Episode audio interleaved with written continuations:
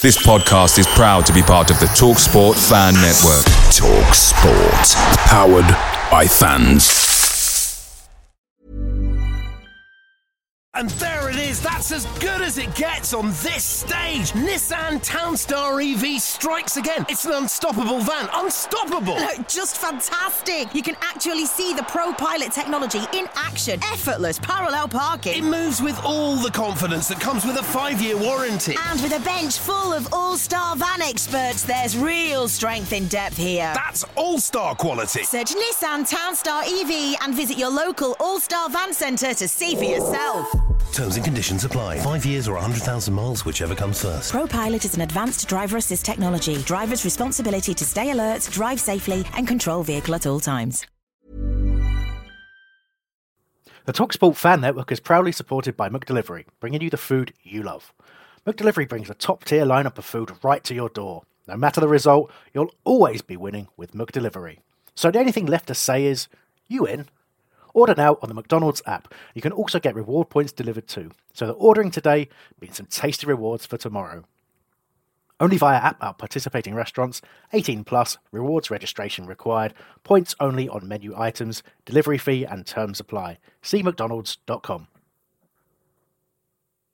Homesdale Radio is proudly sponsored by CompleteSigns.co.uk. Complete Signs are a producer of top-quality internal and external signs for an ever-expanding portfolio of clients, including hotels, schools, local authorities and small businesses across the nation.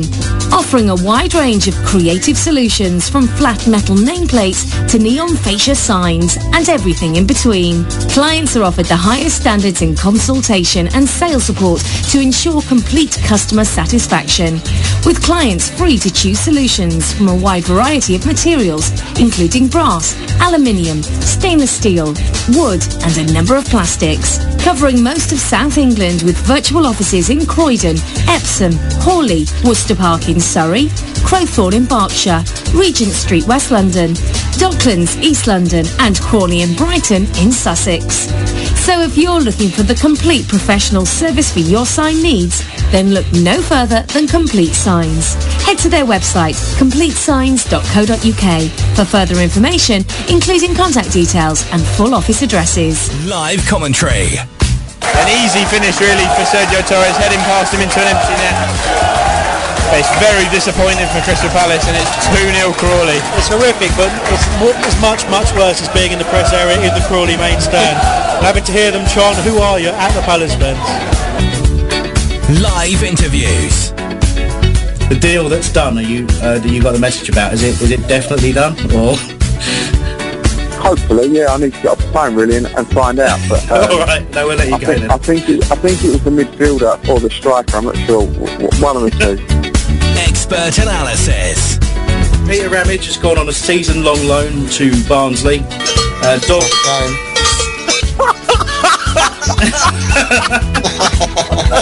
Cowbells. That was utterly ridiculous. Whey! Oh dear.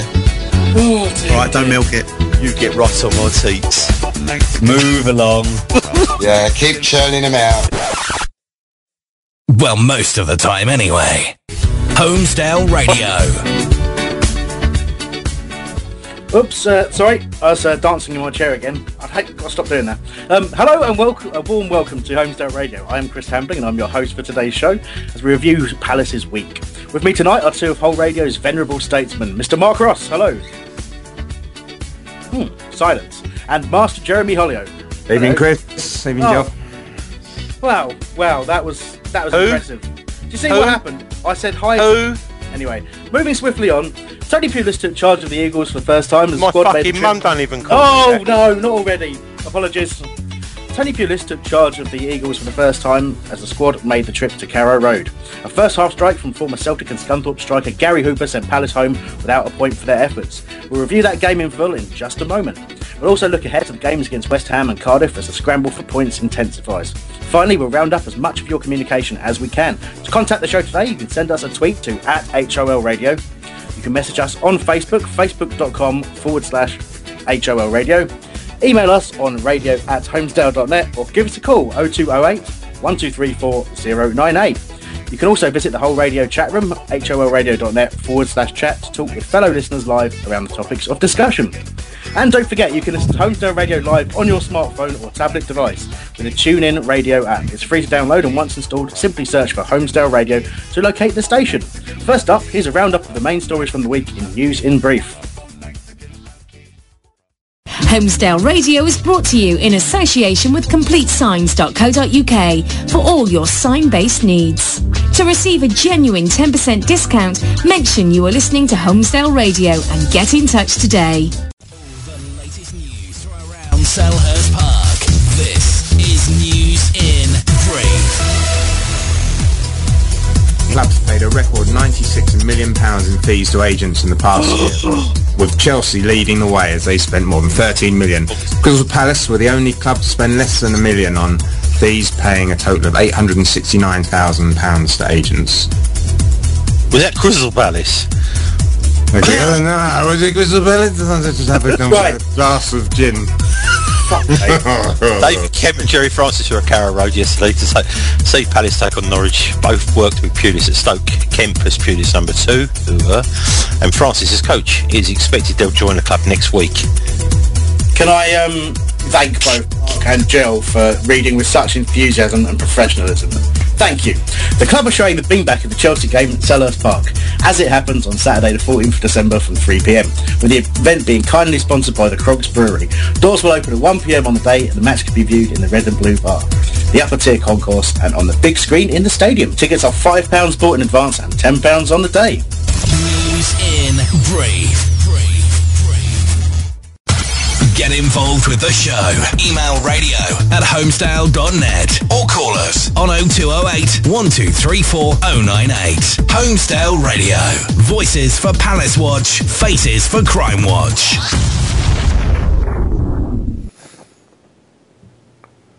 Oh, well, welcome back. It's an interesting start to the show. So first up, we've got I'm going to give you a nice review of that Norwich game yesterday. I went up to Carrow Road myself, and as always with our away trips, it was a good day out. But as has been the theme of this season, we've not really. Joe, can you stop rubbing your microphone against your crotch, please? As we often do, we've come home with no points. But we'll get into the reasons for that first. But let's hear from new boss Tony Pulis on his thoughts after the game. Well, I think there's certain clubs in the Premiership that we can compete with, and then there's others that we have to compete with. And when you play those teams, you have to you make sure you have to be on it and give a performance. And we've done that today. We've come away from home and we've done that. And I thought we played well at times and dictated the game for long periods.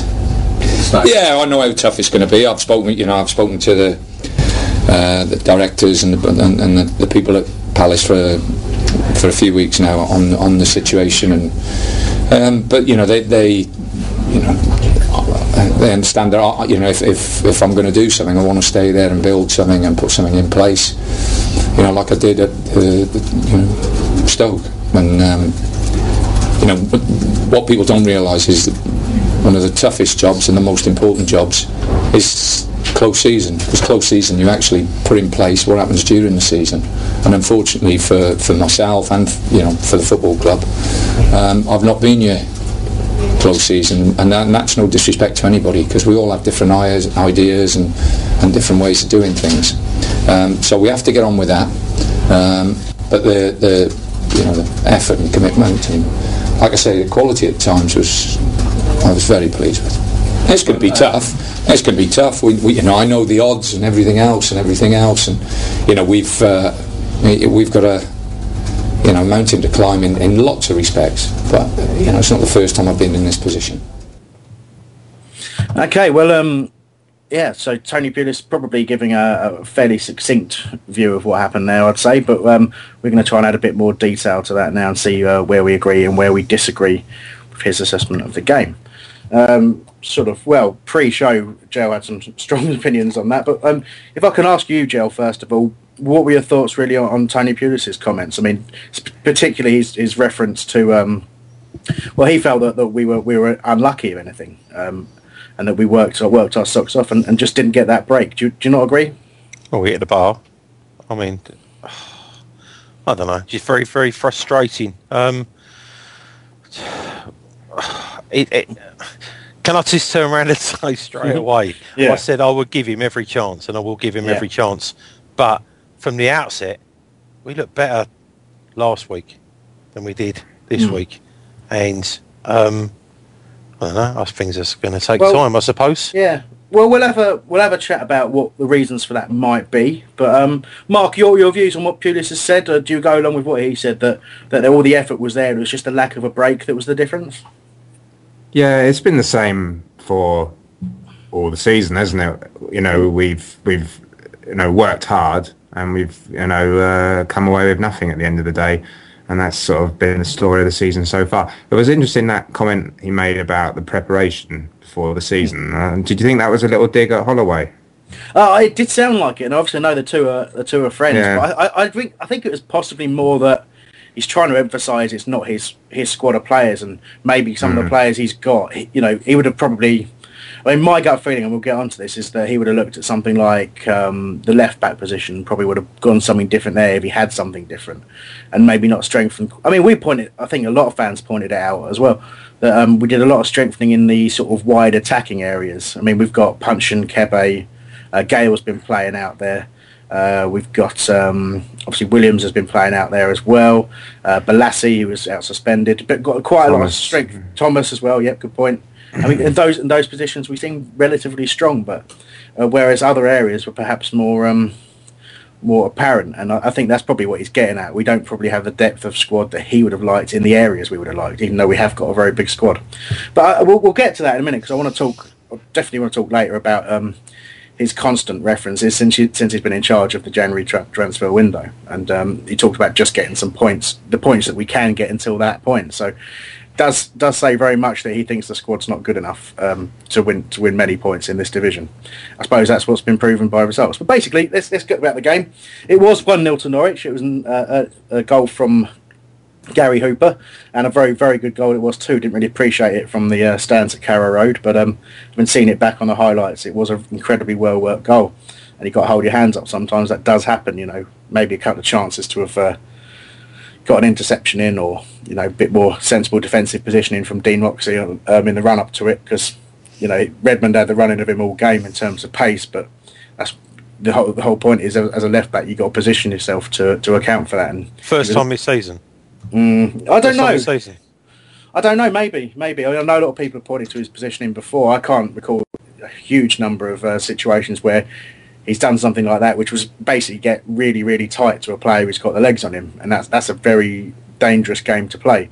He certainly got caught upfield under Holloway because he was asked to get up all the time, and that's not his fault. He's just playing that role. But I didn't think the fullbacks were asked to get as forward as much under it would in that game. And I think Millen probably started that really in keeping the fullbacks back a little bit. But I just thought it was just unwise. I think Redmond, there's one thing he's got is pace. He's plenty of ability, and he'll give a lot of defences at this level a really hard time. But I just thought it was foolish. Several times he got caught out just by the pace of Redmond, and little triangles being played around him. And it's a very dangerous game to play. That's all I'll say. But there we go. So that first half, I think basically it's fair to say we started pretty poorly, but I thought we got into the game as we went on, and again come to that in a second. But I think first things first, we'll talk about that team selection, if we may, gentlemen. First of all, Jason Puncheon came in for Bolasie. Mark, your thoughts on that? Puncheon was impressive, I suppose, against probably his first game against Sunderland, but since then a lot of question marks being asked. What's your thoughts? Yeah, yesterday sort of confirmed that he's not really good enough. There were little moments, little spells where he did his game wasn't bad, but overall, when you look at the big picture, defensively going forward, he doesn't seem to have any pace. He sort of goes to beat a man, then he stops, turns, passes the ball back. There's no sort of forward endeavour, and he doesn't seem to be able to sort of. He just seems to be in a bit of a rut. I don't know whether he's just going through the motions. He's not interested. I'm not really sure what it is, but I'm not impressed. Sorry.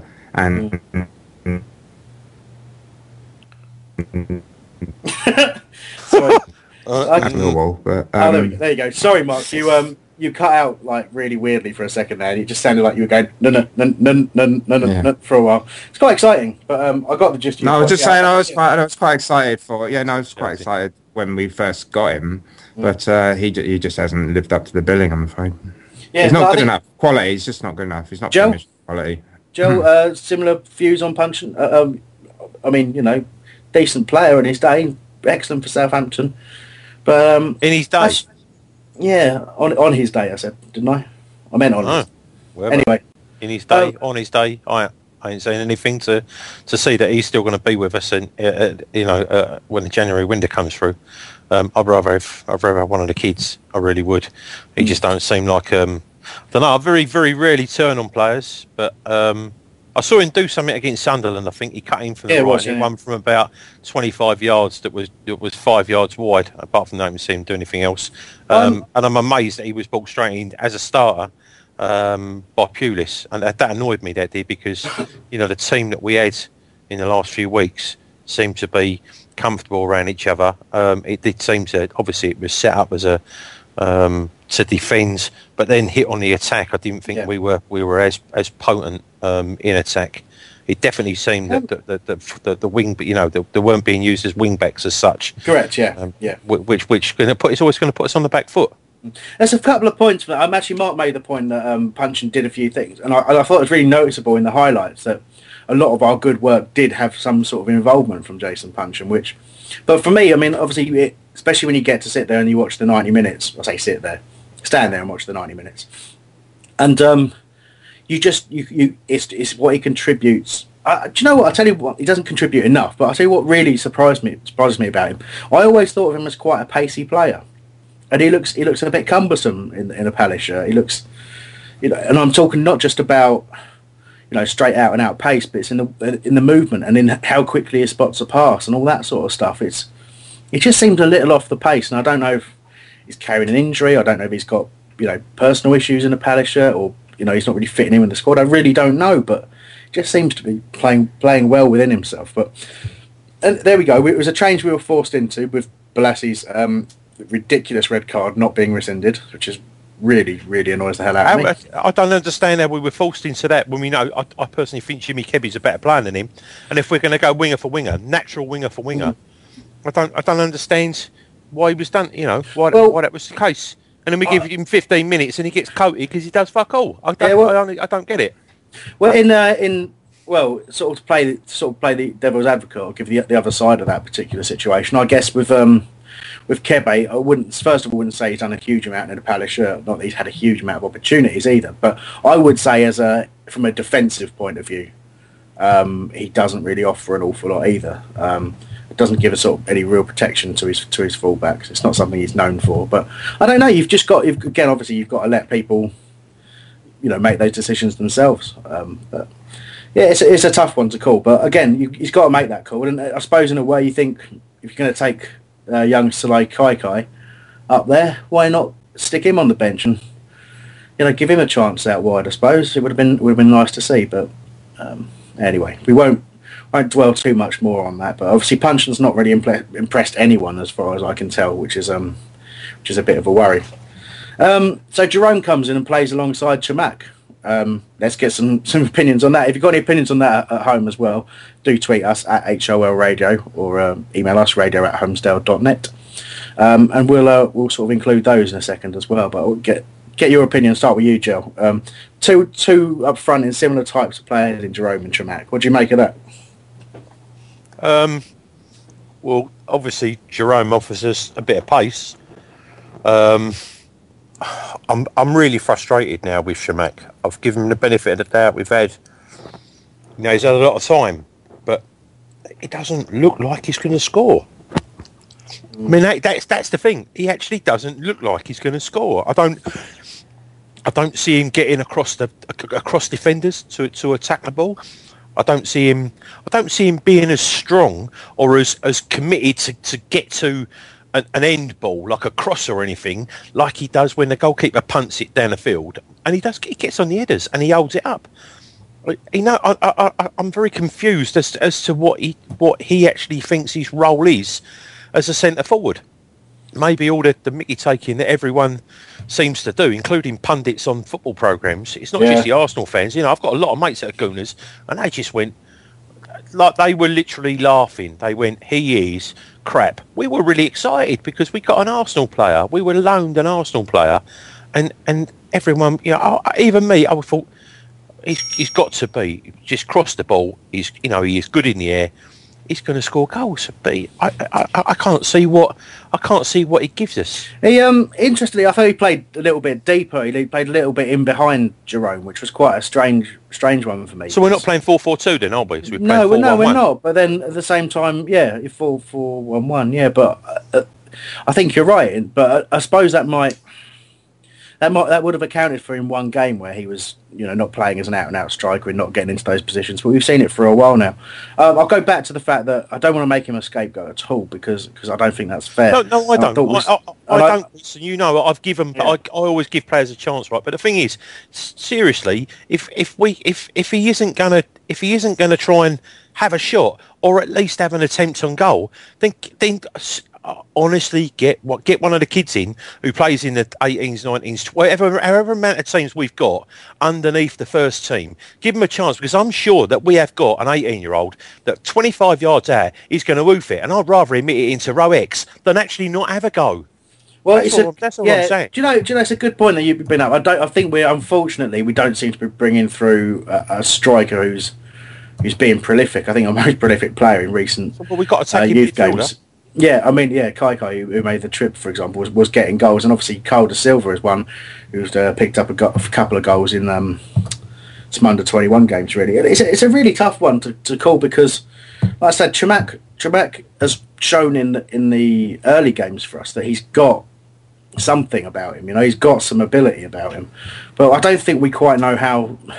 I don't know if we're the right team to bring it out in him. I really don't. I think if you're going to make him a focal point of a team, you've got to get a lot of support in and around him. And I don't think we can commit that many players forward.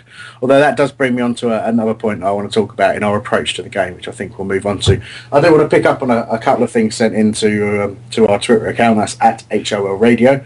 Lee Taylor, in fact, he commented on both the situations when we were talking, obviously, about Redmond. Moxey felt that he gave Redmond far too much space, especially when you consider Redmond's performance last season against us at Birmingham, where he tore us apart and was, you know, quite largely responsible for the fact we lost that game 4-0. But on this subject, talking about Puncheon, was a match that they didn't show the number of times he gave the ball away and didn't try to get it back. And I guess that was the point we were making about Puncheon, is that he doesn't really, genuinely doesn't chase back. It's that kind of a thing. He sees himself as an attacking player where, you know, the position we're in, we can't really afford the luxury if somebody doesn't chase back either. Daniel Stone says a Moroccan about 6'2", shocking hairstyle. That's his opinion on Chamakh. Andrew Matson says simple, useless, and Rory CPFC says Chamakh and Jerome could be a deadly partnership if Pulis plays them correctly, with Chamakh playing on Jerome to use Jerome's pace. Now that leads us nicely on to talking about the approach of the game. Pulis mentioned in his post-match comments about us getting more crosses in, and one of the people and person he wanted to use that was was Barry Bannan. Now, Mark, I'm going to bring you in on this discussion. I know you wanted to mention it. Do you think that's a good point from Rory, that Chamakh and Jerome as a centre-forward partnership, if you like, if we get enough crosses in, is that the way for us to play? Do you think we'll get results that way? Well, obviously, if you're going to employ Pulis, you're going to be ending up playing a more direct style of football. But what I thought was interesting yesterday was by playing two big target men, if you like. I know it was like sort of one behind the other, but generally speaking, it was two target men. But we seem to get the ball, deliver the ball into the box more often and a lot quicker than we have been doing. And Bannan had a great game, but I have to say that defensively, as much as he runs around, he... is sort of the situation with him and Moxey was that he wasn't giving Moxey enough cover. Moxey was getting quite a bit of stick on the boards and so forth about, you know, being roasted by Redmond. Well, I think most fullbacks would get roasted by Redmond, to be honest. But he didn't get any help from Bannan. That's a football thing. Because, yeah, okay, in your world, yeah. Cool. It's just that I don't think Bannan... I thought he had a great game going forward, but I don't think he helped Moxey out defensively, and I thought Moxey was exposed, and it made Moxey look like he had a poorer game than I think he really did. And I just think, I mean, I know Moxey doesn't have any pace, but when Moxey didn't have any cover from Bannan, and I just think that although going forward he was good and he supplied some, you know, his energy level was superb, and he busted a gut, and he was probably our best player on the pitch, certainly going forward. I just think that defensively, you know, he's not a wide man, he's not a winger, he should be playing in the centre of the park. It's a bit like sticking Johnny Williams on the wing, and at the end of the day, because he's not a winger, he's not a good person for Moxey to have in playing in front of him. That's my point on that anyway. Yeah, no, I understand what you're saying, obviously, but I mean, let's say in principle, Barry Bannan was the one who was chosen to do it, and I would say he was chosen to do it because of the fact that he's got very good delivery. I think that's the one thing you've got to say about him. He's got both feet are great, but he can put a really good ball in the box from a wide position. Now, it's interesting you point out about Moxey. I think it's going to be a theme of the discussion today. But I mean, in terms of the two strikers, I mean, yeah. I genuinely feel that if we're going to play that, I think that's a signal of how we're going to play under Tony Pulis. I really do. I was just going to say, so I didn't interrupt. What I was going to say was that under Holloway, it seemed like when we had a free kick or a set piece, it was all played short or to the side or very simple. But it seemed like since Pulis has come in, even in the week that he's been there, that he wants the ball delivered into the penalty box. Hence why he played two big men, two target men. So instead of us fanning around with the ball, you know, on our own halfway line and wondering what to do and where to put it and trying to deliver some impossible ball, perfect ball, crossfield ball for 40 yards. He's just saying, bash it, you know, hit it into the penalty box, around the penalty spot, and get a deflection or get one of our lads to knock it on. And go back to the Chamakh thing. I think Chamakh is good in the air, but I just don't think anybody reads what he's doing. I just don't think that we have the quality players or experienced players to read what he's doing. People say, "Oh, he's rubbish and he's useless," and all. But I don't believe that. I just don't think that we play a game that suits him, and our players don't really read what he's trying to do and what he's trying to create. And he has got one of the most. Statistically, he's only second to Benteke in winning most aerial challenges. Yeah, that's true. But Joe, you want to come in on that? Yeah, so we played one up front against Everton, and then he flicks it on. He wins a header and flicks it on. I don't get that. Why would you flick a header onto their goalkeeper?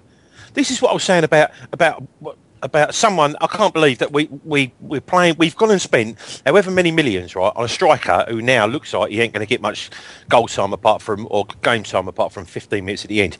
We used to have a fantastic, and I'm going to go on about this, right, because it worked once and it'll work again. I know it'll work again, because I've watched too much football. But we used to have Wright and Bright. Now, Brighty is quite tall, right? Good in the air. And Wrighty was quite small and very fast. Now, Chamakh is quite tall and good in the air.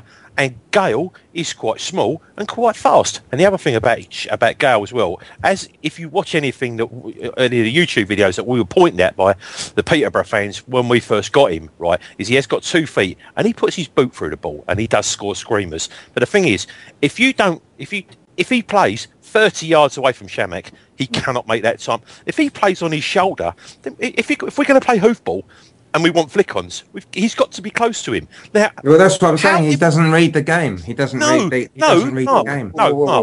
Mark. They're not playing them together. You can't. If we're going to have a geezer from Arsenal who's supposed to be the nuts or after nuts, and then we've got a player who's promising, right? But why aren't we giving them a chance to play together? I don't even see how this is not. How someone at Palace hasn't sussed this out. There are people running the club that are experienced players and experienced in football, and it's the most simple thing in the world. If we're not going to play Gayle, we've got to get rid of him. There's so much. It's a bit of an overreaction. Yeah, there's so much. Not, is it? Wait. First of all, in true Hull Radio style, I ask a question about Chamakh and Jerome, and you answer different questions. But if we're going to talk about Gayle, Joe, it is ludicrous to say get rid of him if we're not going to play him. Okay, listen, great. I know it's not like he's a teenager. He's 23 or whatever. But, this guy was in non-league football a year ago. Non-league football. Don't misunderstand me. I think he is the absolute nuts. but I don't want a £6 million player who we ain't going to play. He can be wasted. You're killing his career. Keeping him will kill his career. Give him back, sell him back to the Championship. Yeah, now listen, I don't think that that's the right approach. I think it's an investment. It's not just that. Again, in my view, people get caught up in this for the future, for now, all this sort of stuff. Basically, you know, he was bought because he can score goals. And Joe, you're absolutely right. He's not getting the opportunities to do that. But at the same time, I think it's because you've got to have the squad around him to do it. Okay, we don't create much through the middle, okay? And we don't, to be honest, we don't really create much out wide at the moment either. But by playing Hooper, it's the perfect combination for the players. It may be, right, well, it is in an attacking sense, I agree with you, right? But the days of two through the middle, a big man and a small man, they're gone for us in the Premier League unless we've got a lot more quality than we've got at the moment. Because we need three central midfielders to do the work of two fantastic top-class central midfielders. Okay, this is what to me it's a balancing act, right? Currently, I do think our balance is all focused on not conceding, right? So we're not conceding huge numbers of goals, and we're trying to play on the break, right? If you suddenly change that, and you go, you know what, I'm going to stick two. Even if we forget for the fact it's Gayle for the moment, let's forget that. Let's talk tactically.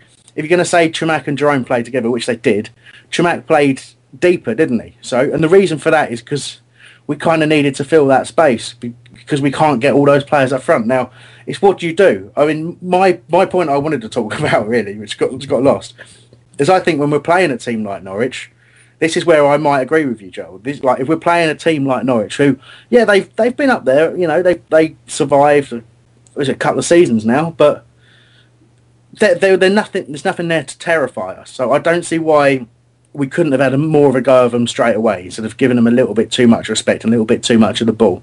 That's the sort of team where maybe we could look at playing two up front. Now, in your idea of the big man and the small man and that sort of stuff, I totally understand where it comes from. And if I can pick a different player alongside Gayle, if you look up at Hull, what happened when Gayle linked with Jerome? That's exactly what you're talking about. That was we scored that goal because of how those two linked together. Gayle got right up alongside him. Jerome knocked the ball back to him. Gayle took a few touches and played a lovely little ball inside to him again. And a bit of ability from Jerome, ball across the box, you know, Bannan tucks it in, lovely. No, they hadn't scored a goal like that properly for a while. And it was good football. It was good to watch. But that's because, you know, it's against Hull with the greatest of respect. How far apart were the players? Yeah, they were close, mate. They were close. That's the key, wasn't it? Or rest more close. Yeah, but the football's played over 90 minutes. And, for 90 minutes, if we start throwing people forward like that, I'm sorry, mate, but we're going to get hammered. Okay, all right. So what we do then, we set up defensively, right? So the chances are, if we set up defensively and only play defensively in the Premier League, we are going to try and count. We're going to only be able to play on the counter. If we don't score, which at the moment we're not doing much of, the best result that we can ever hope for is a 0-0. Point, a 0-0. If we don't score, that's the best result. We are not going to get many 0-0s, which means we're going to get beat every other game or most games. Just, listen, mate, I agree. I totally agree. What I'm saying is I don't get how we need to make the emphasis. We have to do what other teams do when they first come up and try and win. 3-2. No, yeah, 2-1, 4-3. Yes, yeah, but you can try and win a game, but you don't necessarily win that game by doing what you're saying from the off. Do you know what I'm getting at? But we don't have the players to. But we have the players to be able to keep it tight for 45 minutes to an hour and then have a go. And I think that's what we're doing. And I think that's what you'll see. We don't have the squad to go out for 90 minutes and just from the off and just go after everyone. People have this idea in their head that that's how you do it. And that's how it, you know. That's not how everyone did it. Like Southampton were a good case in point. They went out and they bought quality. That's what they did. No, yeah, but what Southampton we don't have that quality. No, what Southampton did when they've been to all the big grounds is as soon as the opposition have got the ball, they're on them. Yeah, they're absolutely on them. Yeah, but what they're doing, the best form of the best form of defence is attack. That's oversimplistic. It is if you've got the players to do it, mate. It really is. Yeah, but so if we have, so what? We might just lay down and fucking die then, mightn't we? No, can you just calm down? I'm sweating. No, we shouldn't. No, That's well, not so, what I'm so, saying. So we need. No, I know what you're saying, but what I'm saying to you is, I honestly, we've got five wingers. We've got five wingers here, and then what we do is we put Gayle on the wing. Sorry, but we paid however many millions for a forward and then play him on the wing, which is not a winger, though, is it? It's not. No, it's not a winger. But he was played as a winger. He's played wide. Why would you play him? Yeah, right. But he doesn't stay wide, does he? He drifts. Like, this is the problem. We don't want him to drift. We want him to drift from the third, from the last third into their penalty area. The closer he is to the penalty area, the more chance we've got of having a shot. Yeah, but sometimes, mate, you're. I'm not. The thing is, it's really frustrating. I'm not disagreeing with you as such, right? No, I know that. What I'm saying is, you're presenting this opinion, and a lot of people are doing it. Where in this world, you're solving one problem, but you're not thinking about the problem you create by doing it, by changing what you change. And that is like when we have a corner and we don't have anyone upfield, we don't have one player upfield, so that when we kick the corner out, it comes straight back in. So the simplistic way I look at that is when I was 10 years old, our manager used to have our best centre forward standing on the centre circle, right, with two of their players or three of their players, right. Yeah. But if you have no one back, which seems to be the fad in football now. Honestly, it's got too complicated now. It's got too complicated. But this is problem is because I think fans, we're guilty of that as anyone, analysing stuff more than we ever used to. But yeah, I mean, like corners is a fantastic example of doing it, right? So you think, well, if you've got no one up there, and so obviously the ball's going to come straight back if you clear it, right? But so let's stick someone up there, and then what happens? But what happens if you start conceding a load of goals from corners? Like people go, oh, we're rubbish at defending corners. You know, but do you know what I mean? It's that balancing act. Like, just again, I'm being massively simplistic myself, but like, if having that player back, okay, yes, it'll invite pressure, but we concede less goals from corners if we do it. Isn't that the right decision? And that's what the manager has decision. That's what he's there to make that decision for. But the sensible thing is, if we had our centre forward standing on the halfway line, who is generally the fastest player on the pitch, apart from maybe one or two of the defenders, they have to keep one or two of their great big 6'4" centre backs at the back instead of us getting caned at corners. By great big centre backs coming forward. But people wouldn't do it. Why not? The simplistic reason. But you take them out of the game. People wouldn't do it if it wasn't effective. Do you know what I mean? You're telling me Sir Alex Ferguson used to do it at Man United all the time, right? Everyone back for a corner, right? So you're telling me that Sir Alex Ferguson has made a stupid mistake and he hasn't thought about it like Joe Hollio. I'm not saying that at all. No, well, exactly. Do you know what I mean? I'm saying like you play the situation, don't you? Well, and, like, play the players you got. So Andy Cole was the ideal person. That's not the argument. It's not the debate we're having either. The debate we were having is about how we play our strikers, right? And I actually just asked, can Chamakh and Jerome play together? Is what I actually asked. But like, the point remains the same. The point remains the same, right? We've got exactly the problems that Tony Pulis has come in to try to sort out. It's like how do we do it? How do we become more of an attacking force and not compromise the fact that we're weak at the back and the fact that we're in the full-back areas we need protection, and you know particularly at left back I think it's probably fair to say after the game yesterday. So how do we do that? How you know what players in our squad are capable of fulfilling those roles? We've had people already point out that Puncheon doesn't chase back when he loses a ball. We look weak at left back for the first time this season. We've looked weak at left back. He has a game against the geezer who terrorised us last year and who is playing fantastic this year, for not just against us but against everyone. And then all of a sudden he's shit. He ain't shit. He's been quality. He's been our player of the year. Joe, I didn't even say that, did I? You just jumped on one thing I said that we look weak at left back, and I did mean yesterday, yeah. So for one game, the first 10 or 11 games, he's looked weak. No, that's what. But I'm not saying any different. I'm saying yesterday he looked weak, and I was just about to say, as Mark pointed out, because Barry Bannan didn't give him a great deal of protection. Now Pulis is working with a squad he's not worked with before, right? So Barry Bannan is playing wide right. He was playing, and he's wide left, and he's got her off for protection there for Dean Moxey, right? Hasn't really done it, but he's done the attacking job he's asked for. But as a result, Dean Moxey's up against Nathan Redmond. Nathan Redmond has roasted him repeatedly during that game. And there it is, that's as good as it gets on this stage. Nissan Townstar EV strikes again. It's an unstoppable van, unstoppable. Look, just fantastic. You can actually see the ProPilot technology in action. Effortless parallel parking. It moves with all the confidence that comes with a 5-year warranty. And with a bench full of all-star van experts, there's real strength in depth here. That's all-star quality. Search Nissan Townstar EV and visit your local all-star van centre to see for yourself. Terms and conditions apply. 5 years or 100,000 miles, whichever comes first. ProPilot is an advanced driver assist technology. Driver's responsibility to stay alert, drive safely, and control vehicle at all times. Away days are great, but there's nothing quite like playing at home. The same goes for McDonald's. Maximise your home ground advantage with McDelivery. You in? Order now on the McDonald's app. At participating restaurants, 18 plus, serving times, delivery fee and terms apply. See mcdonalds.com. Yeah, absolutely. Nice. All the good things that they did come from that position. And don't get me wrong, Wes Hoolahan had a really good game for them as well and gave a lot of our players trouble. They played all the way around. Jedinak did all the good things that people do against us. But you know what? We only conceded the one goal. And we should have equalised. And I think that's fair. Listen, we're going to have to move on from this. And Mark's going to have to get involved at some point. Last word on it, Mark, please, and as brief as you can.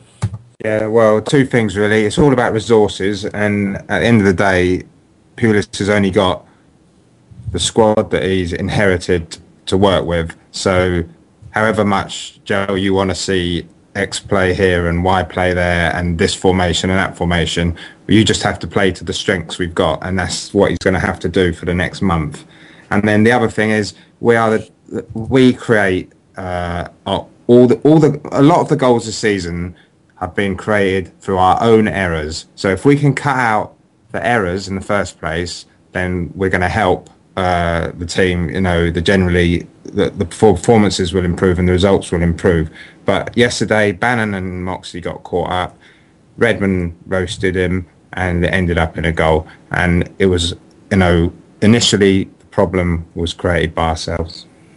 It was, and I suppose, but to sum up really on the approach that we've taken, I do genuinely believe, in spite of mine and Gerald's rant at each other, I do genuinely believe that our approach was a little bit wrong against Norwich. I think we afforded them a bit too much respect, and we could have taken a few more risks. And I thought after half time we did go to sort of coin the phrase that's levelled at Tony Pulis and his tactics, we did go more direct, and I thought we were much more effective as well. And we had a lot of the ball and we put them under a serious amount of pressure. So I suppose what does it tell us really? I suppose should we take that approach from the off, or would we be more successful that way? And really, who's at fault? Who's the one who's responsible for the fact we're not creating clear-cut chances? And when we do create chances, they're not being put away. I think you look at Jerome, just failing to connect properly quite late on with a shot, and it's just those little things. You don't get many opportunities against any team at Premier League level, and I suppose what we're learning at the moment is that everyone else seems to be pretty good at taking their chances, and we're not so much. If you go back to the shot count in that game, we actually had 3 more shots than Norwich during the course of that game. Both of us had 3 on target. We go out and lose that game, but we had 13 shots, but we're just not hitting the target enough. We're just not making the keepers work, and that's what we've really, really got to do as we go forward. And I think January will probably focus on, I suppose depending on the condition of Glenn Murray, we'll probably focus on getting in someone of some, Premier League quality who can start putting some chances away, if they're out there, and as well as having an influence probably. I could probably, again, we've got so many wide players, but I can see us going for a more out-and-out winger. Someone perhaps Pulis has worked with before, a Matt Effrington perhaps. But we'll see how that goes. Worth noting again that we did surrender the majority of possession to Norwich in terms of we let them have a lot of the ball. So still playing that same way. They had 60% to our 40%. But I think overall it was an even game, and I think... Paul on Holmesdale earlier on, Quick Game as he's also known, said, last week we played against Hull, two well-matched teams, we nicked a 1-0. This week we played against Norwich, two well-matched teams, they nicked a 1-0. And I think that's probably a good way of summing it up, really. Excuse me. So, I suppose in the middle of all of that, we did talk about Bannan and Moxey. Bannan's becoming a bit of a crowd favourite. Can you see why, Joel? Yeah, he's a trier. That's what we like. We have, you know, we want tries at Palace. Quality as well, hasn't he? Got, he's got quality on the ball as well. Yeah, he's quality. Yeah, of course he is. I mean, I'm just trying to get my head around why we've bought similar players in. You know, I do believe that on his day, you know, Bannan playing his best and Williams playing his best, they are, you know, almost the same player. And I think a little bit wasted. I just wonder why, you know, no one wanted to come to our club, and then the players that we did get, you know, out of all of them, he seems to be the one that's mucked in as such. You know, I like him. I just like a trier. You know, like I said, and other people have said, you know, whatever happens this season, as long as that fella puts that shirt on and plays for the team and makes an effort for the team and tries to play for the team, in a team, as a team, then he'll always have my you know, he'll always have my support. Yeah, I like him. I say I've only seen him a few times, but what he's done, I like him, and I like a trier. So yeah. He's all right. Okay. And final bit on Bannan, Mark. Do you think him and Williams can play together? It would be an interesting experiment. They are very similar, but I think if you played something like, you'd probably have to sacrifice the wingers and play them out wide, and I'd play something like Jedinak and O'Keefe in the centre. I wouldn't play KG. I don't think he's doing much for the side. And then, you know, how would you play Williams and Bannan? Would you play one as an attacking midfielder and one out wide? Neither of them are wingers. They can't really defend particularly well. I don't really know how you'd fit a system around them. But they're very good in the terms of they're very direct men. I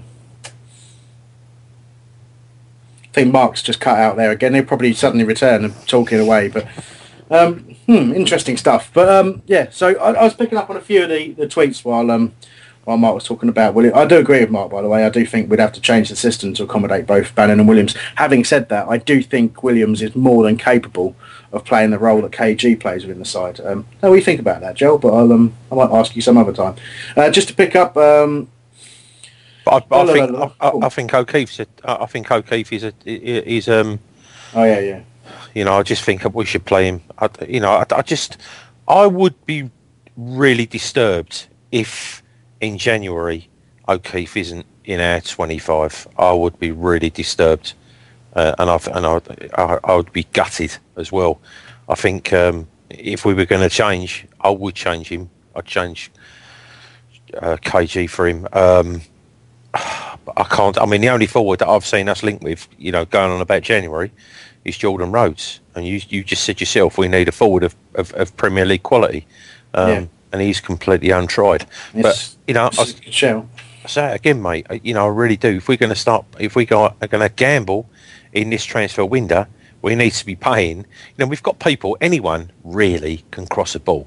If they really tried, anyone can cross a ball from anywhere, right? So I think we need to be paying someone between £30,000 and £50,000 a week. And then I think we're only going to get, for that kind of money, we're only going to get an average to good striker. You know, it's a tough one, isn't it? That's the battle they got to play. I could pick up on a couple of things. Billy Kemp said a couple of things. First of all, he pointed out Redmond should have been our Zaha replacement. That's something that I really genuinely believe that is the case. But I also believe, from what I understand, we did put a bid in for Redmond. It's just that Norwich, I think, bid more and were probably the more attractive proposition for him, which kind of sums up our problems in the transfer window, really. But he's an excellent young player and would have been ideal, would have been absolutely ideal. Matthew Barton was in support of Chamakh, saying that he's got a touch of class, but he needs time, support and the ball to feet, but he suspects he'll get none of the above. Excuse me. I won't say what Barry said, but it did amuse me. Where was it now? Billy Kemp again also said he believes Mark is incorrect, played Jedi holding and two more forward in Bannan and Johnny Heston. That's an interesting one, that. Because I think last season, it might have even been the season before, we were talking about, I think it was Dougie's tactics at the time of two holding midfielders and how we should stop doing it and just get one of them further forward. And again, it comes back to we can play the system that we play with the... you know, the, well, I suppose it's a loose 4-5-1 formation with the two wide sort of becoming forwards. We can play that if we play rather than the single midfielder ahead of Jedinak and KG. You just push KG further forward. But I don't know. I don't really know if it's the actual answer, but it's certainly an interesting point and one we'll probably come back to. But I think, you know, ultimately you get more punished for your mistakes at Premiership level. And unfortunately, we're still making a few here and there. But having said that, it weren't really a mistake that did us against Norwich. A couple more bits on Norwich's game, and then we'll get into the previews of the games coming up. Obviously, if you've got anything more to say, you can tweet us at HOL Radio. You can email us radio@homesdale.net, or probably message us on Facebook or something. Facebook.com/HOL Radio. But last couple of bits.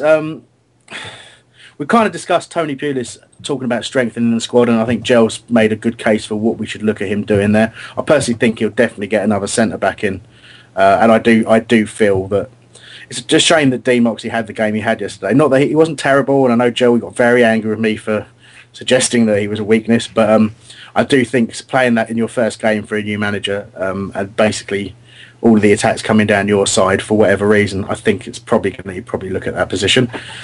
But I want to talk about a little bit about the crowd, because that's kind of started, particularly on the BBS today. There's been a bit of debate about sitting, standing, stewarding and all that sort of stuff again. First of all, it was a good atmosphere, enjoyed it, but I was a little bit dismayed to see what's become of Norwich. I think they've been in the Premier League a little bit too long, and they used to be interesting bell sound. They used to be one of those clubs that you'd visit and you know the home support would be loud.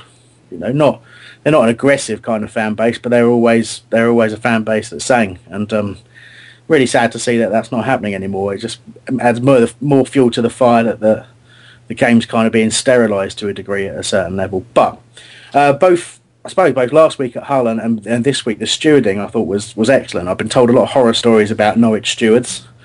I was right up the back of one of the blocks. Probably shouldn't have been there because my seat was about 4 rows from the front, but went up the back and they were fantastic up there. They recognised straight away that everyone at the back was obviously going to be standing. They recognised straight away that there were going to be people in the aisles, which they're not allowed to have. So there's like a back step where there aren't any seats. And for the first time in any game I've ever seen, they actually allowed fans to stand up that back just to get them out of the gangways. And then they actually had a couple of stewards in there with those fans and just chatting to them, having a conversation. And it just totally diffused any kind of potential problems that there could be. You know, everyone could see that a bit of common sense was being applied, and it just let people get on with supporting the team. So that's the positive. But I did notice that the debate once more about people standing in their seats, and apparently this happened on the front row. I don't want to give it too much airtime, but it is a point that people are talking about, so I think we should refer to it. Seems a bit odd that you'd stand if you're in the front rows when people are sitting down. Views on that, Mark, please, quickly. Well, it's pretty inconsiderate, really. If you're in the front, you know that there's going to be people behind you, so you know, just I don't know, move. Saw you. If you want to stand, move. Yeah. I saw you at the game, mate. Yeah. You were up the back. Were you supposed to be there? No. Exactly. But I saw you were in the same location I was. You surprised at how good the stewarding was? Because there was a bit of tension at the start, and the old Bill were there, but they sort of kind of just, you know, they were fairly relaxed about it all, and they weren't throwing people out, and there wasn't too much rows, and it all kind of settled down, and it wasn't a problem. Yeah, it's just I was just really just sort of disappointed really to read that people are still having issues with that. Excuse me. Hopefully, most of the listeners probably know already, but I was part of a ticketing forum at Palace ages ago, and it was one of the subjects that it doesn't really seem to be something that the club can do easily. For me, the easy answer, again, I mentioned it before, is unreserved seating, because then people will naturally migrate to where they want to go. And if you've not got this entitlement that I must sit here in this seat that was randomly allocated to me, then people don't end up in a position where they don't want to be. I would honestly say there's as many people up the back in games who would love to sit down, would like to sit at the front and be able to watch the players and be right up close. They've got this belief that they have to go precisely where they've been randomly allocated to go. And it just seems insane to me, completely insane. I don't know why we don't deal with reality. People stand at football matches. I know it's not permitted. I know it's against the rules you agree to when you buy a ticket, but they stand. They do. Everyone does it. So why don't we accept reality and start policing reality? Joe, got an opinion? Oh, just go and sit down and watch the football. Yeah, I don't stand up. I've got bad knees, but yeah. If you want to, stand up, stand up. But you risk getting nicked. I ain't really got a view on it. I've done the terraces. Yeah. I've done my time standing up and having bundles on the terraces, but through surges and stuff like that. And apart from obviously Hillsborough, where there was where that terrible thing happened. I never really saw many people or never heard about many people in the 100 years being killed by a crowd in a surge, or people ended up in comas and stuff like that. I just think it's all got a bit poncy, football, these days. I agree. You see, the people that run football, they're very, very old. That's the thing. You can't. You go around your nan, she wants to give you tea when really you'd like a vodka and orange. But that's it. If you want to stand, go to the back. No one stands at the front. To be honest with you, if someone stood in front of me and I was sitting in the front few rows, and someone stood up, I just tell them to go. Just go behind. Just go and stand at the back. It is inconsiderate. It was the really frustrating thing for me, because I knew when I read that, I was just thinking, the first thing I thought, someone's had their day ruined basically, and the first thing I thought was, if a steward had been able to, it wouldn't have been against his job to do it, had been able to walk up to those lads and go, all right guys, look, I know you want to stand up, it's pretty obvious because you're doing it in the front. Up the back there, we're letting guys stand up the back on the back row there, there's a bit of space up there, off you go up there, you're not going to be bothering these people anymore. Off you go. They could have diffused that situation, but they could have. They could have said, "Go at the back or sit down." Yeah, but they can't. But all they can do now at the moment is say, "Sit down." Now we didn't have. I'm not saying we didn't have these problems at all, because there were still some, sporadic issues last season. But we're talking about this more. People are noticing it more because we're talking about sold out games. And to be honest, it's because we're talking about a lot of fans who simply haven't been to away games for some period of time. There's a lot of fans who aren't really aware of it. There's some informal etiquette. Are you referring to our plastics? I'm not. I would never say that word. I'm just saying that for whatever reason, there's a lot of people who have found the means by which to go to games this year, and good on them for coming along and supporting their team. All right, but obviously there's a degree of, certainly people who travel away often and have been doing so for a number of years are used to things being a certain way, and it's like anything, when there's change there's always resistance, and there's always no one likes change, confusion. No one does, but you get used to it. And if we manage to stay in this division, it's something that we'll have to keep getting used to, but if we don't, if we go back down, I dare say that the situation will probably resolve itself. Fuck it.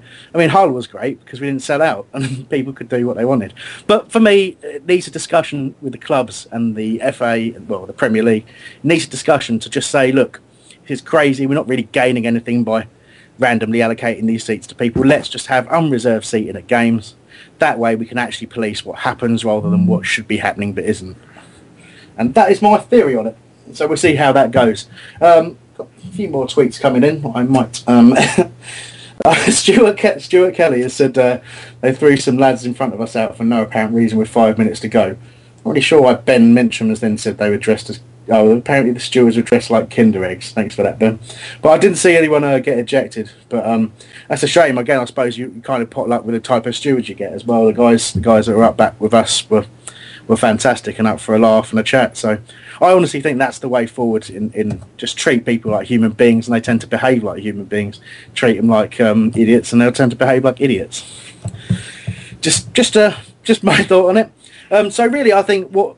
My question to you, Joe, I suppose, is what should we learn from that game as we go into the West Ham game? What should we take into West Ham and do differently, in your view? Attack. Attack? Yeah, attack. Like it. Well listen, like I've said it before, and if we don't score goals, the best result we can ever hope for is a 0-0. Yeah. And I'm telling you now, we will not stay in this division if we get 0-0s. No matter how many 0-0s we get, If we draw 0-0 every single game to the end of the season, we won't have enough points. No, I think that's obviously an obvious statement, but no, it is an obvious statement. But what I'm saying is, it is we've got to score goals, and again, I would rather be remembered for the team that went down, getting beat. You know, actually, like Newcastle did. You know, all them years ago, they were getting beat 4-3 and 5-4, or they were smashing people 5-0. Because sooner or later, you know, some other team's going to have a nightmare. They're going to have an off day. I'm hoping just once that we hammer somebody. It'll probably be at home, and it'll probably be on the back of either a hammering that we've taken, or we'll be on a little bit of a run. So I'm hoping it's, you know, we're getting a bit of a run. That's the only time I can really see us nicking points now, are against the supposedly weaker teams. Yeah. At home. Well, yeah, and again, like you say, this is that home game. This is what we got to do. We got to get these points. I think certainly against West Ham, it's a hard one to call. But I mean, obviously they just beat Fulham 3-0, which led to the sacking of Martin Jol, and Rene Mordenstein's taken over. I didn't think anyone saw that coming. But yeah, so Martin Jol. Sorry, Martin Jol did, yeah. But, yeah. But, I mean, obviously that's a good result for them. Carlton Cole's managed to score. Joe Cole got a goal as well, I think. But, I mean, you know, there's no doubt in West Ham have got a bit of quality there. And you look at some of the results they've got. I mean, interesting that they lost their equivalent game against Norwich 3-1. And very recent, obviously, in the game previous to the film game, they lost 3-0 to Chelsea, which I suppose can be expected. But they also got a 3-0 away win to against Spurs in there as well. So there's definitely some quality there. And if you don't have a good day against them, they will beat you. But I think there's every reason to be optimistic. Mark, what's your thoughts going into the game against West Ham? Well, it's a definite, obviously, must-win game. But I would like to see... you know, tactically, two up front, and I'd like to see Bannan moved into the middle. I don't know if we have any wingers, genuine wingers, who will be fit for Tuesday. You know, I think we'll be all right defensively against West Ham, and I think, you know, like Joel says, we really need to go for it and attack from the off, and you know, we just need a bit of luck as well, you know, and I think we haven't had a lot of that this season, so. You know, it'd be interesting to see how Pulis sets up at home, because obviously we've seen what he's done away from home. And we need to get more balls into the box, and we need to obviously shoot more, as we all know. Yeah, absolutely. I think that is stating the obvious, but I know. But it literally is that basic at the moment. It's just we're not doing a huge amount wrong, I don't think. But with the squad that we've got, we can't make any changes to it at the moment. It is what it is right now. So we've got to find the way. The sort of optimum way. We've conceded one goal in 3 games. So, you know, if we can keep it tight at the back, which I believe we can against West Ham, then, you know, it's just not just the case, but it's about putting a ball in the net. So I think there's obviously a lack of confidence up front, and, you know, there's not a lot of time between, you know, Saturday's game and Tuesday to change all that. But, you know, a ball going in off someone's backside or something, and you know, we could be rolling, but yeah. Okay. So that's it. Okay, Joe. Personnel-wise, would you make any changes? Yeah. Well, I'd have Kébé on from the start. I really would. For Puncheon. Oh, just goes without saying. I honestly, if it was me, football's full of shocks. There wouldn't be a shock if he was just told, you know, someone ring him up or text him and just. So have a couple of weeks off or something. I'll just go training with the kids and see how enthusiastic they are and see how they pass to their teammates and that they run about for their teammates. Because he doesn't do anything for... I can't see what he adds to our team. I'd tell him straight up. And I'd tell Chamakh as well, as soon as he gets within 25 yards of the goal, just to shoot. Not worried if it's a corner flag. 1 in 20 is going to go in the top corner. Yeah, I just want him to have 5 shots a game. Just tell him to shoot. He's a professional footballer, for God's sake. He knows where the goal is. Just whack it. get to, you know, give himself a yard and whack it. I'd rather him whack it and whack it into a defender or into the goalkeeper or whatever. Just have an effort. Yeah, you know, not make an effort, because he does make the effort. But what I'm saying is he needs, as a forward, he needs end products, and he hasn't shown. He's not shown that at all this year. And we can't, if he can't do it, if he's got something mentally wrong, if there's something wrong, we, you know, oof him out and get someone in, get a kid in or something who really wants to terrorise and run out and shoot and just, you know, and just act like a centre forward. Yeah, nail on the head. But if you look at Hull today, two of their goals were deflections. So, you know, if you have a pop, you never know what's going to happen. Exactly. Who it's going to hit on the way, even if it's going wide from the moment you kick it, it's going to hit somebody's heel, on the shoulder, come off somebody's head, so forth, and it could result in a goal. So, yeah, no, agreed. As I was saying before, Mark rudely interrupted me, Joe. I think you got the nail on the head about Chamakh, definitely. I mean, it's no lack of effort at all. It's just a lack of belief. And when I see him play little flicks when the ball goes into his feet when he's on the edge of the area, instead of playing a little flick, just getting his foot on and having a go. Put his foot for it. Yeah. Did you not notice that's what Kébé done? He came on and within a minute, that ball come to him, he swiveled and smashed it. It was only an RBR wide, but hey, you know, it's an effort. It's, you know, he's had a go. I think we'd all love to see Chamakh succeed. Oh, we would love, without a doubt. See him get his toe up, get some confidence, play with a smile on his face. We'd love it, wouldn't we? He'd love it because he'd suddenly be part of a team again and he'd be scoring. You know, I mean, it'd be great. It's so... You know, it's the margins in football are so small, and I absolutely agree. He's got to start shooting. Just get in positions where he can hit that ball. Can I just ask you was there, Chris, right? Yeah. You know the enthusiasm that everyone was showing. I don't want to go because I don't like going backwards and going on about Holloway did this and Millen did that, but did they seem to have the enthusiasm and the buzz that they had in the last few 3 or 4 weeks yesterday? Because obviously I wasn't here. I watched it. But you never get that. You know, you can people watch. Do you know what I mean? Yeah, and you see more of the pitch, don't you? Because you can look around the old pitch when you're there, rather than just look at what the camera's saying. How did they look? The players. I'll be honest. We looked absolutely as we did under Millen. I felt for the second half entirely. For the first half, when we were in our poor spell, which was where I think we let Norwich have the ball and just let them come at us. I felt that we still had that togetherness and we still had that spirit that was so evident up at Hull and so evident against Everton. The only time I was a little worried was when we conceded. That's not to say we did, because we went straight up the other end and nearly scored. We're very unlucky not to, with Olsen getting back and heading it back up onto the bar to clear it out from Bannon's shot. That was extremely unlucky. We'd scored then. I think we'd have gone on and won that game. I genuinely do. But... what I would say is, once that was headed off the line, I felt we were just a little bit disjointed, and it was just the little things where you see it with us, where the confidence goes a little bit. People start playing simple passes behind people, you know, so you lose the impetus, the attacking impetus. You know, a ball would go forward, sort of a diagonal ball. Someone would get it out on the wing, and then look, they'd sort of shape. They go, "Oh, I'm going to take that play. Oh, you know what? I'm not going to take him on, because what if I lose the ball?" And it's interesting because it's never going to be a situation like, what if I lose the ball, the crowd are going to get on my back, because the crowd don't do that. But I just think there's this mentality it's under the surface, and it comes from losing so many games. It's the fear factor. The what if I'm the one who makes the mistake and the team go another goal down? You know what I mean? And do you not fear that when you're a youngster, you actually don't have that fear factor?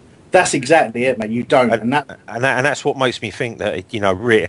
Do you know what I really hope for? I so hope we stay up. It would just be the biggest thing in our club it would be the biggest thing in our club ever if we could stay in this league this year, because we've been up, we've just gone up and gone down every time. But I honestly think that if things continue in the vein that they do, sooner or later, we've maybe 8, 9, 10 games to go if we're consistent with the first quarter of the season, and the chances are it could all be over with, you know, 5 to 10 games to go. I would hope that he does get the kids out.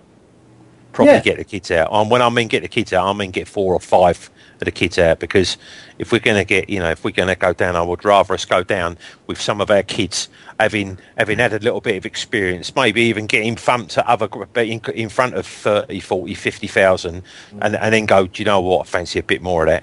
I fancy a bit more of that, and it'll make you more hungry next year. Because, you know, if again, I hate even being so negative, but if we are going to go down, then I think there's huge changes. You know, we'll see again an exodus from the team, but I think it will be the exodus of players we expect, and also players that haven't put a shift in. And at the moment, there are 1 or 2. But I ain't gonna, you know, it's obvious. It's blatantly obvious. Yeah, I think that's fair. I thought the effort was pretty good yesterday. I thought everyone pretty much worked really hard. I thought Cameron Jerome... Puncheon was mustard. I said pretty much. But I thought the effort... you couldn't lack the effort. It was just the SCM product, and it has been all season. Okay, yeah, I think we've covered that, so that's good. Right, so I mean, generally speaking... What do you think we'll do against West Ham? Mark, very quickly, not necessarily about performance, just the result. What do you think we're going to get? I think we'll draw. Yeah, okay. Joe, what are you thinking? Win 2-0, lose 2-0. That's what it'll be. Yeah, okay. Yeah. I was going to go draw, but do you know what? I just think we'll do it. I just think Pulis' first home game, I think it'd be interesting to see how the crowd respond to that. Certainly give them best reception I can. Obviously, I wasn't massively behind his appointment, but he said a lot of good things in the press, and he's obviously his involvement of getting, you know, a promising youngster along with the squad early on. Those sort of things I've found to be really encouraging. So I think the team will respond to a disappointment against Norwich. I think we're going to run out probably 2-0 winners, I think. You love a 2-0, don't you? Oh, I really do, mate, yeah. I really do. But after that, and before our next show, we do also have a home game against Cardiff. Now, Cardiff obviously lost 3-0 to Arsenal yesterday. Very, very strong Arsenal performance. Well, it was some very good goals, and they sort of killed them off late on, really. But Cardiff gave a good account of themselves in that game, from what I understand. But they have struggled a little bit of late with some form. They beat... Swansea and the Welsh derby, and that's probably the bright point in recent times, and they're very much in that relegation battle with themselves, with Sunderland and Fulham and probably Villa as well. So I mean, but people have talked probably before that result yesterday and before Hull beating Liverpool today, people were saying that Cardiff were the team that had adjusted best to that Premier League, and how can I put this, they obviously went up as winners of the division, so you'd expect them to have probably the strongest squad that came up from their championship. They've gone out and they've bought quite well, spending a bit of money on, you know, a handful of players, and they've not taken our approach and bought a lot of people in, but they bought some quality. Spent a lot of money on Kulka, for example, but Hull are the ones leading the way. So, I mean, first of all, what are your thoughts, Joe, about Cardiff as a team? Are they a team that we should worry about? Are they really, like, I would say the game against Hull was like almost like a championship game. Are we going to get the same against Cardiff, or we got to be a bit better than that? Well, I think if the who's the Asian fella in the middle for the sheep warriors? Is he Korean or Chinese guy? I don't want to be accused of xenophobia like I am so often. You've started. Who is he? Who is it? Well, Kim, you know, or something, isn't it? I don't know. Whatever. Anyway, there's loads of them. But listen, if he plays well, they play well. All right. So we need to smash him first of all. Get O'Keefe in there, beat him right up in the first 2 minutes, and then I think we do okay. We always seem to do. It's always pretty tight. You know, I mean, they have spent a bit of dough, but then they've always spent loads of money, and you know, but it'd be a tight game. I can't see them smashing us. I can't see us smashing them. So, okay. So, go on then. Result prediction. What do you think? I'm going to go one. I think my first time for a long time. 1-0 win. Wow. Us. Yeah. Like it. Yeah, and I think it will be 82nd minute, and the young Dwight will get our goal. All right, good stuff. I already hope that turns out to be the case. Mark, if I can just come to you, sort of quick assessment of our chances in Cardiff, and then what do you think the result will be? it's kind of a bit like which sort of Cardiff will turn up on a day. I think ultimately the result will depend on Tuesday night's outcome. I think if we can win on Tuesday night, then we can bring that momentum in on Saturday, and I think we'll probably win back-to-back games for the first time this season. If we have a really poor game on Tuesday, I don't think we'll do very well on Saturday. So I think it's about putting a run of results together, scoring some goals and getting the confidence back in the team. So I think Saturday will depend on Tuesday night, really. Oh, so it's a good point. Very good point. I think, assuming my prediction of us beating West Ham 2-0 is correct, I think we'll probably nick a 2-1 against Cardiff. I think similar. I mean, it's a big ask. £5 win double. We'll pay beer for the rest of the season. Sport. I'll do that. I will do that this week. I'll put that on. I'll put it on. I'll put it on those results as well. I'll do £5 on 2-0 and 2-1. So I promise I'll do that. You'll pay everyone. That'll keep you in beer. Everyone in beer for the rest of the season. Yeah. That'll keep you for a week. Yeah, me for a week. Yeah, exactly. Just to pick up on a couple of emails, Brad Campagnac emailed in saying that he was at Norwich yesterday and came around nothing. He also agrees we need to shoot more, and as for stating the obvious, we won't get goals. And he also talks about making the most of our free kicks around the area, which, again, Joel made the point earlier. I think we're putting the ball into the box a bit more. It might have been Mark, actually, but we're certainly getting the ball back into the area more from free kicks, being a little bit more direct. And it just finishes off with that Palace is never dull.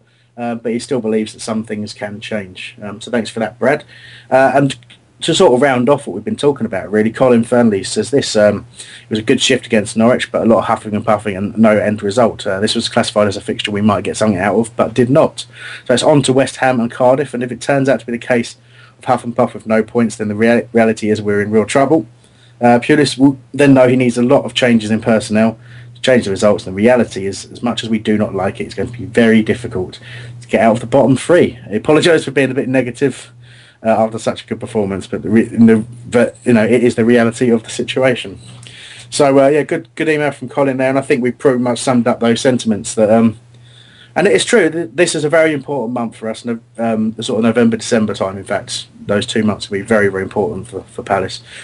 And as Tony Pulis has said, the points we get now sort of dictate, just how big a task it's going to be after he gets the chance to reorganise in January. So there we go. Anyway, I hope you enjoyed the rather feisty show that we put on for you today. But I guess that's going to be it for us. I do want to make quick mention of something that we're doing. We're getting involved in something that's called Football Fancast, footballfancast.com they are.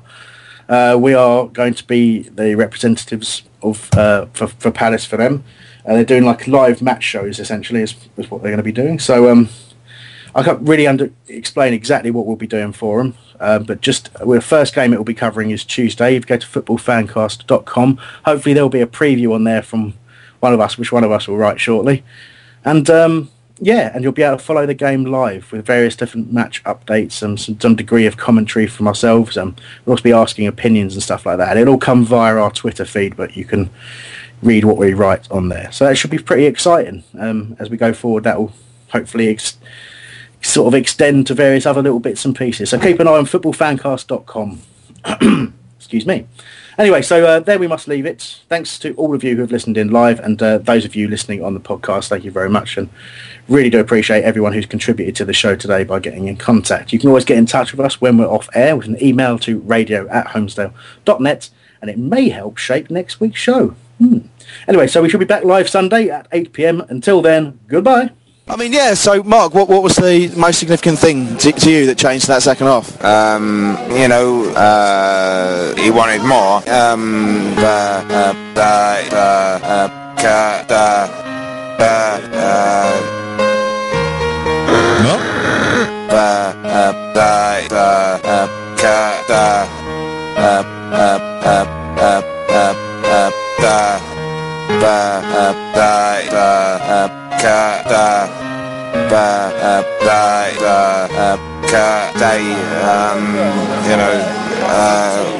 Even when we went in at half time, I thought that a point, although we got a point in the end. I thought at half time a point would be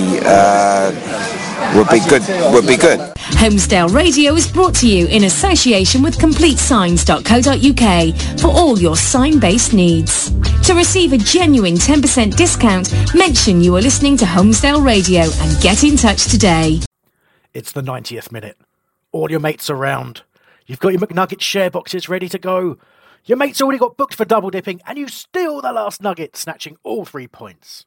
Perfect. Order McDelivery now on the McDonald's app. You in? At participating restaurants, 18 plus, serving times, delivery fee and terms apply. See mcdonalds.com. And there it is, that's as good as it gets on this stage. Nissan Townstar EV strikes again. It's an unstoppable van, unstoppable. Look, just fantastic. You can actually see the ProPilot technology in action. Effortless parallel parking. It moves with all the confidence that comes with a 5-year warranty. And with a bench full of all-star van experts, there's real strength in depth here. That's all-star quality. Search Nissan Townstar EV and visit your local all-star van centre to see for yourself. Terms and conditions apply. 5 years or 100,000 miles, whichever comes first. ProPilot is an advanced driver assist technology. Driver's responsibility to stay alert, drive safely, and control vehicle at all times. This podcast is proud to be part of the TalkSport Fan Network. TalkSport. Powered by fans.